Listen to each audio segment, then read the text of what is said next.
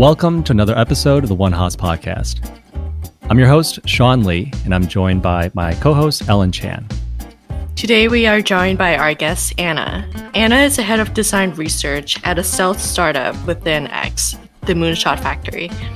She has also founded and worked with early stage startups, consulted Fortune 500 companies, and worked with design agency environments. Definitely a very broad range of experience. Anna, how are you doing today? I'm doing well, just surviving the quarantine, you know. we definitely have a question for that later. Before we get there, can you just take us back in time before you came to Haas? Um, sure our listeners are curious to hear, and I'm curious to hear as a Haasie myself. What did you do before Haas? Yeah, absolutely. So I did my undergrad at McGill in Montreal, Woo-hoo. studied finance, thought I wanted to be an investment banker, became an investment banker, and then very quickly decided I did not want to be an investment banker. so I went into strategy consulting and did that for about three and a half or four years before coming to Haas. So worked mm. on all kinds of different things from, you know, operations improvement and process improvement to cost reductions to I think my first assignment was working at an iron ore mine by the Arctic Circle. So wow. a wide range of projects. What's brought you to Haas then? Yeah, so I actually didn't think I wanted to do an MBA, quite frankly. I took the GMAT after I graduated from undergrad, just in case. And then kind of spent a really long time thinking about whether I actually wanted to do anything or not with that GMAT. And when I applied to Haas, I actually didn't apply to any other schools because I wasn't sure that I wanted to do an MBA. In my kind of all the research that I had done, I just became very intrigued with Haas itself it's going to sound kind of cheesy, but you know, the defining principles, I was like, wow, this actually resonates. You know, I did a lot of brand consulting after college and I was like, wow, this actually seems like it's not entirely made up. Like, you know, and so I was intrigued by that. I had a lot of the hard business skills I thought, but I didn't think I had necessarily a lot of the soft skills. So some of the like mm-hmm. leadership communication, some of the softer curriculum really appealed to me, negotiations, kind of that kind of thing. So mm-hmm. when I came to Haas, I actually tested out of a lot of the kind of prerequisite and spent most of my time taking all kinds of electives. And actually, kind of the one thing that really pushed me over the edge of deciding to do my MBA is I, towards the tail end of my consulting days, I uh, did a project in what at the time was called innovation strategy for a big beer company. And that was sort of like my first exposure to design thinking or user centered design. And I was super fascinated. It was just like an entirely different way to problem solve that I found to be incredibly impactful and interesting and creative and really wanted to learn more about it and didn't necessarily want to do kind of a master's in design. But at the time, mm-hmm. Haas was one of the few MBA programs that had the now very contentious or somewhat contentious, I guess, PFPS course, which was sort of like the thing that finally attracted. I was like, okay, I'm going to apply and see what this is all about. And then, yeah, the rest is history, I guess. you know, you brought up defining leadership principles. I mean, we have to ask you on this podcast. I know you embody all four of them, but is there one of them that resonates the most with you? Yeah, I mean, I think challenge the status quo probably. I think in my role now, and I'm sure we'll get to it later, but kind of as the voice of the customer or like the the one person that at the end of the day is in charge of owning the user research a lot of the time that really means coming to the team and sharing with them some insights that totally append what we were doing and kind of the direction that we were taking the product in for better or for worse right? Like i like to think that it's usually for better. But i think inherently i think day to day challenge the status quo is just something that i have to live and breathe and apart from core classes that help with design research, was there something else, extracurricular activities that you did at Haas that helped with some of your development in the area? Yeah, for sure. So I was on the leadership team of Haas ID, so the Innovation and Design Club which was really awesome. It kind of helped me get a lot of the internships that I did while I was at Haas, at IDEO, at Fidelity Labs. So that was really instrumental. I GSI'd a number of different classes in sort of the design innovation space, both at Haas at the undergrad level with Clark Kellogg and then also at the Jacobs Institute. So that was really informative. And then I also did a lot of stuff that didn't necessarily have to do with design because I feel like part of your kind of job as an MBA student is to sort of go outside of what you think you want to do, right? Because when else are you going to have the time to do that realistically? And so I, along with a few of my classmates, founded a startup while I was at Haas called HomeSlice. Uh, which we can talk about later wow. if you guys are curious. But I spent a lot of time doing that. So both kind of in class with things like Lean Launchpad, and then also obviously a lot of time outside of class actually trying to build it out and launch it. Well, we're curious now. what is Home Supplies? it's Home Slice. Oh, Home Slice. Okay. It was a startup basically geared at making it easy to buy real estate in groups, so fractional home ownership. Wow. You know, so essentially, if the three of us tomorrow wanted to pick up and buy a home in Tahoe as an investment property or second home, or even just an apartment in San Francisco to live in as roommates, right now there's a lot of kind of legal, financial, all kinds of different barriers where it's not impossible, but it's hard enough that almost nobody really does it. Right. So we were really trying to kind of like standardize and streamline that process and remove those barriers to make it kind of an affordable mainstream option. What inspired you and your fellow MBA students to start this? Yeah, so initially it was an idea that we pitched. I don't know if you guys took the entrepreneurship class that Toby Stewart and Rob Chandra, who unfortunately recently passed away, they were amazing and the class was amazing. And, you know, that was definitely a highlight for me. But that was kind of the idea that we pitched at the end of the semester. And Rob, I remember at the time, was like, honestly, this is one of the better ideas I've heard in a long time, like both inside the classroom and outside the classroom. Which, I mean, we had so much respect and admiration for him that we were like, oh my God, this is, you know, maybe we should actually consider doing this. and so it kind of like snowballed from there, and we brought some more people on board, and, you know, yeah. That's awesome. So now let's transition into what you're doing currently. Can you share with us a little bit about you know what uh, X is and what is your role there? Yeah, absolutely. So I think Ellen, when you introduced me, you said the Moonshot Factory, right? So that is exactly what it is. It is Alphabet's, I guess, for lack of better word, R and D lab, right? Mm. So the kind of idea is that it's sort of a factory or a really exploratory kind of lab where all kinds of different projects get explored, you know, from healthcare to education to, you know, you name it, there's probably a project within those four walls.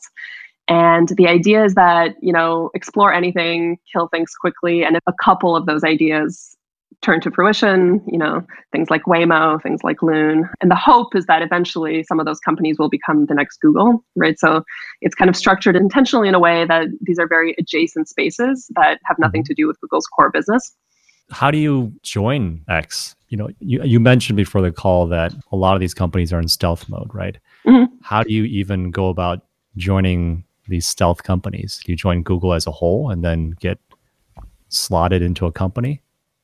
There's no like singular way i guess to join. I can tell you how i joined and then i can kind of elaborate oh perfect. other things that i've seen.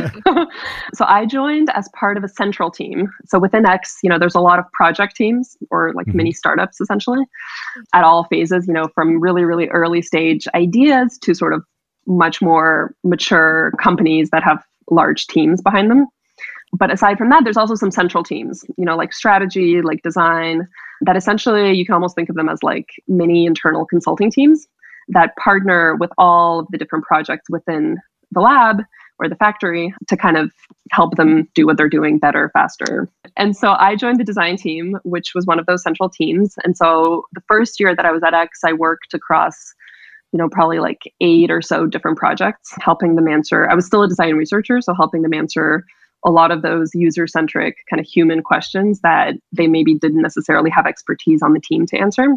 So things like, you know, what are the ethical implications that we might be overlooking? You know, yes, we can build this technology, but should we build it? Who is this for? You know, is it for everyone? Which is a common answer you hear, not just at X, but more broadly, I think. But at the end of the day, like, who is it really for and what need are we solving? And what is the most important need to focus on first? And how do we link that to the product strategy? From MVP to sort of, you know, some of the later releases. So that was how I joined X. And then I transitioned over to actually join one of those teams that I had been consulting. And so, yeah, I've been there ever since. Do you mind me asking, and I don't know if you're allowed to disclose this, but do the ideas come out of Google internally, or do people with ideas bring them to Google and then, you know, go under this moonshot factory? I would say, I don't want to say all because there's always exceptions. And there are actually teams specifically kind of scouting outside, but I would say most of the ideas do come internally. And so whether that's like a resident who's, you know, spending a couple months at X and has an idea from their, you know, dissertation or PhD that they want to pursue, maybe it's someone who just works at X and has had an idea. You know, there's people spend a really long time actually, I mean, a lot of time at X thinking about, you know, what are the best ways to kind of generate these ideas, to vet those yeah. ideas quickly, right? And so the intent is to go kind of as broad as possible and to enable and encourage ideas to come from everywhere. But I would say most of the time it's largely kind of internal. I'm assuming there are a lot of ideas in a lot of you know different areas people want to pursue. Just want to see like who decides whether to pursue this area or not. Gotcha. Like, kind of how do people evaluate those ideas and, yeah. and decide what goes forward and what gets killed? Got it. Right. Mm-hmm. Yeah. So that's a good question. I mean, it depends. it depends, but I mean, there is a leadership team at X, and they make some of those decisions. I would say the way that X is structured is to sort of discourage hierarchy. I would say, like in a very intentional way, and so most of the time, the leadership team kind of enables either the single person who's working on an idea or the team that they're a part of. By the time the leadership team is making that decision, like the decision has kind of already been made by the team most of the time, right. you know, mm-hmm. at least from what I've seen. And it's been actually kind of mm. interesting. So my the central team that I was a part of, one of the projects that we were tasked with right before I switched over to join the startup that I'm now a part of was to think about what at the earliest stage, like in the early pipeline, what is the right process from a you know strategy standpoint? Like what are the questions we should be asking? How do we ask them? How do we support people right? And so it's it's actually kind of yeah it's been interesting thinking about what the right way is. And i don't think there really is a right way which i think astro teller who i don't know if you guys know or not he's kind of like the head of x or one of the heads of x at least he often says that sort of x is in itself kind of a moonshot in a way right this idea of a factory that in a repeatable process generates and spits right. out moonshots. Like there mm-hmm. is no playbook for how to do that. yeah. And so in the spirit of that, they're always experimenting or we're always experimenting, I guess, with ways of, you know, what is the right way. Yeah. I mean, in regards to questions on, on that topic, I'm curious, how do you go about doing research, you know, as a part of a stealth company? It's a, it's a great question. it is a great question. And it, you have to get really creative, I would say. Yeah, you have to get, I, it's, I don't know how much I can really disclose. I, I guess I can't disclose any of the specifics, but in a, I guess, blanket statement, you need to partner with outside recruiting agencies to do a lot of the recruiting of users for you. And in a really ethical way, do double blind studies, basically, where users sign up, they know it's a tech company, they know that they're going to be engaging with prototypes and providing feedback or you know having someone follow them around and ask questions but sort of not necessarily know whether it's you know google or amazon or facebook or whatever but it's not easy yeah. i can't imagine all right so you know you've been out of school a couple of years now. We'll, we'll still call you a fresh grad. Uh, 2017 wasn't that far away. But you know what's your experience been like as an alumni? You know how do you connect uh, with other alumni and the school? Yeah that's a really good question. So i mean first of all i think one of the i think great things about doing an mba at haas is that it's one of the few schools where people tend to stick around after graduation mm-hmm. at least for a couple years when they realize that the bay area is still very unaffordable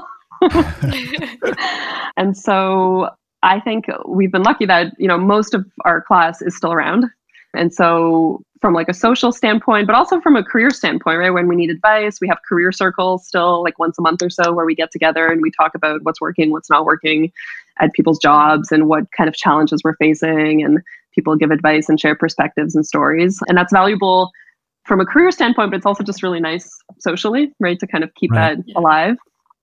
So that's kind of like one thing that we do. I also have gone back a bunch to Haas to speak at different speaker series and panels you know, helping with interviews for recruiting new students and that kind of thing. So, and I think generally just I don't think I realized when I was a student and I was reaching out to people on LinkedIn or via email how quite how many requests those people were getting.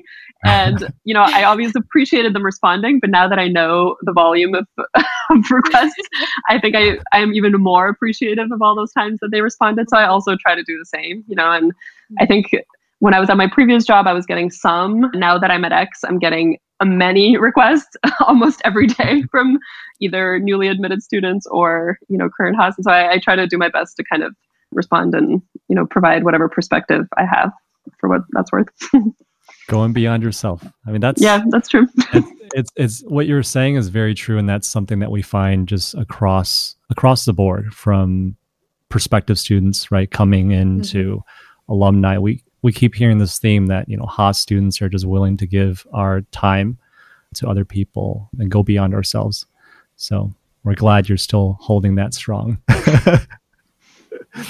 Do you have any advice for new graduates, you know, that are mm. going to come out into this tumultuous time? yeah, that's a good question. I mean, advice, I don't know. I think something that I looking back I'm really grateful for is you know going into the sort of design strategy design research space is not I would say and correct me if you think differently but it's not really a traditional MBA career path right? Mm-hmm. and I think over the past couple of years Haas has actually you know they've built out their network quite a bit. I think now there's a bunch of people at frog and ideo and a lot of those places but you know when we were in 2017 i think like sandeep at ideo was one of the few people who had graduated from haas and worked in the space Right. And so, you know, when there was no like standard recruiting pathway where people came on campus and kind of handed you a job offer in, in a sense. Um, and so you really had to go out there and find the firms that you were interested in and really kind of do that due diligence and, and do that work. And I think at times it was very tempting to not do that. And somehow I still you know managed to get a job in the space even though people had kind of really like setting expectations of like don't worry, it might not happen. That's fine. You could do product management or something else, you know, and there's nothing wrong with product management by any means. But right. I think looking back, I'm just really thankful that I kind of stayed with it and was kind of, yeah, I guess stayed true to what I was really interested in and didn't take kind of the first couple of job offers that came my way. So, yeah, for what that's worth, I think that's probably the piece of advice I would give. But again, you know, right now, given everything that's happening, it's, you know, who knows if that's good advice or not. no, I think that's still solid advice. It's it's just having that tenacity to really um, reach out right to your network. I mean, that's why you're at mm-hmm. Haas. That's why you're paying for this MBA is a network. If you're mm-hmm. not leveraging that resource, it's really kind of the onus is on you. yeah. So yeah. that's I think it, more more important now uh, than ever. That's true. Yeah, yeah I yeah. think I agree with that. and in the long term, it'll certainly work out. Having yes. that mindset. Mm-hmm. Yes. Yes. Okay. okay. Well, that wraps up our interview. But before we end, Ellen developed this really fun fire round. And we just fire off questions. A, a fun questions. fire round of questions. Yeah. Perfect. All right. Are you ready? Yes. Awesome. So, first question is a seasonal question. What are you doing to keep yourself sane during this quarantine? Mm. So, a lot of, you know, yoga, dance classes, Pilates, whatever, over Zoom with friends watching videos. So a lot of that. And then also some kind of house projects that I had never had the time to get to before. So right now I'm painting the backsplash in the kitchen. Awesome. I actually have my yoga mat right next to me. Mm-hmm. I did just some of that. Cool. And the second question I have is what content are you consuming right now? It could be a book, TV shows, movies, anything. Yeah, so books I'm reading user friendly, and I'm also reading Ali Wong's Dear Girls. It's just a fun read. yeah, I recently saw her in SF. Oh, really? Doing stand up? How was it? It was it was good. I really like her. So let me know how the book is. Yeah, it's great. It's uh, I think the way she pitches it is she's writing kind of to her daughters. So yeah, it's been fun. Awesome. Cool. And then the last two are: What is your best productivity hack? Mm. I think honestly, something that's really worked well for me is whenever something is daunting or I want to procrastinate on it, I mm-hmm. force myself to write the first draft. And I kind of tell myself that this is just the first draft. You know, it doesn't have to be perfect, it doesn't have to be good, but just like get it done quickly and then you can build on that. So good procrastination avoidance. and lastly, what's your favorite thing about Berkeley Haas? Uh, it could be anything.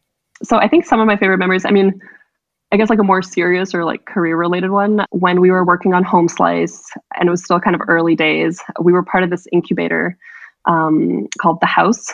And mm-hmm. we were kind of part of a cohort with a bunch of startups who, you know, were pretty far along and like had a product that they were already shipping and and so we were part of the same demo day as them and we were still really early. You know we didn't have a platform we didn't have any engineers we were still kind of like trying to get to product market fit. And so we had our pitch day which we were super nervous about and we're like there's no way. And we ended up winning first place and you know getting some money and some other stuff that came along with that. And that was just like such a an amazing moment that I'll never forget like celebrating with the other kind of co-founders and being like oh my god this is actually real. Like this could be a real thing which it totally was not in the end, but for a while it was. And so that was amazing.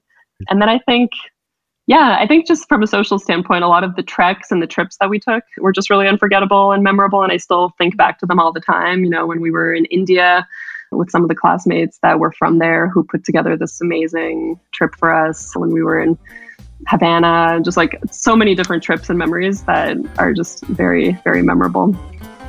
Sounds like an MBA. Yeah, sounds like an MBA. Yeah.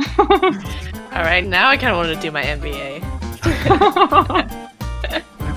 well, thank you, Anna, and thank you for your time. Great having you here. Thank you, guys. Thank you for tuning in to another episode of the One Haas here at Haas Podcast. If you enjoyed our show today, please subscribe to us on your favorite podcast player and give us a rating or review. You can also check out more of our content on our website at onehaas.org, where you can also subscribe to our monthly newsletter. Until next time, go Bears.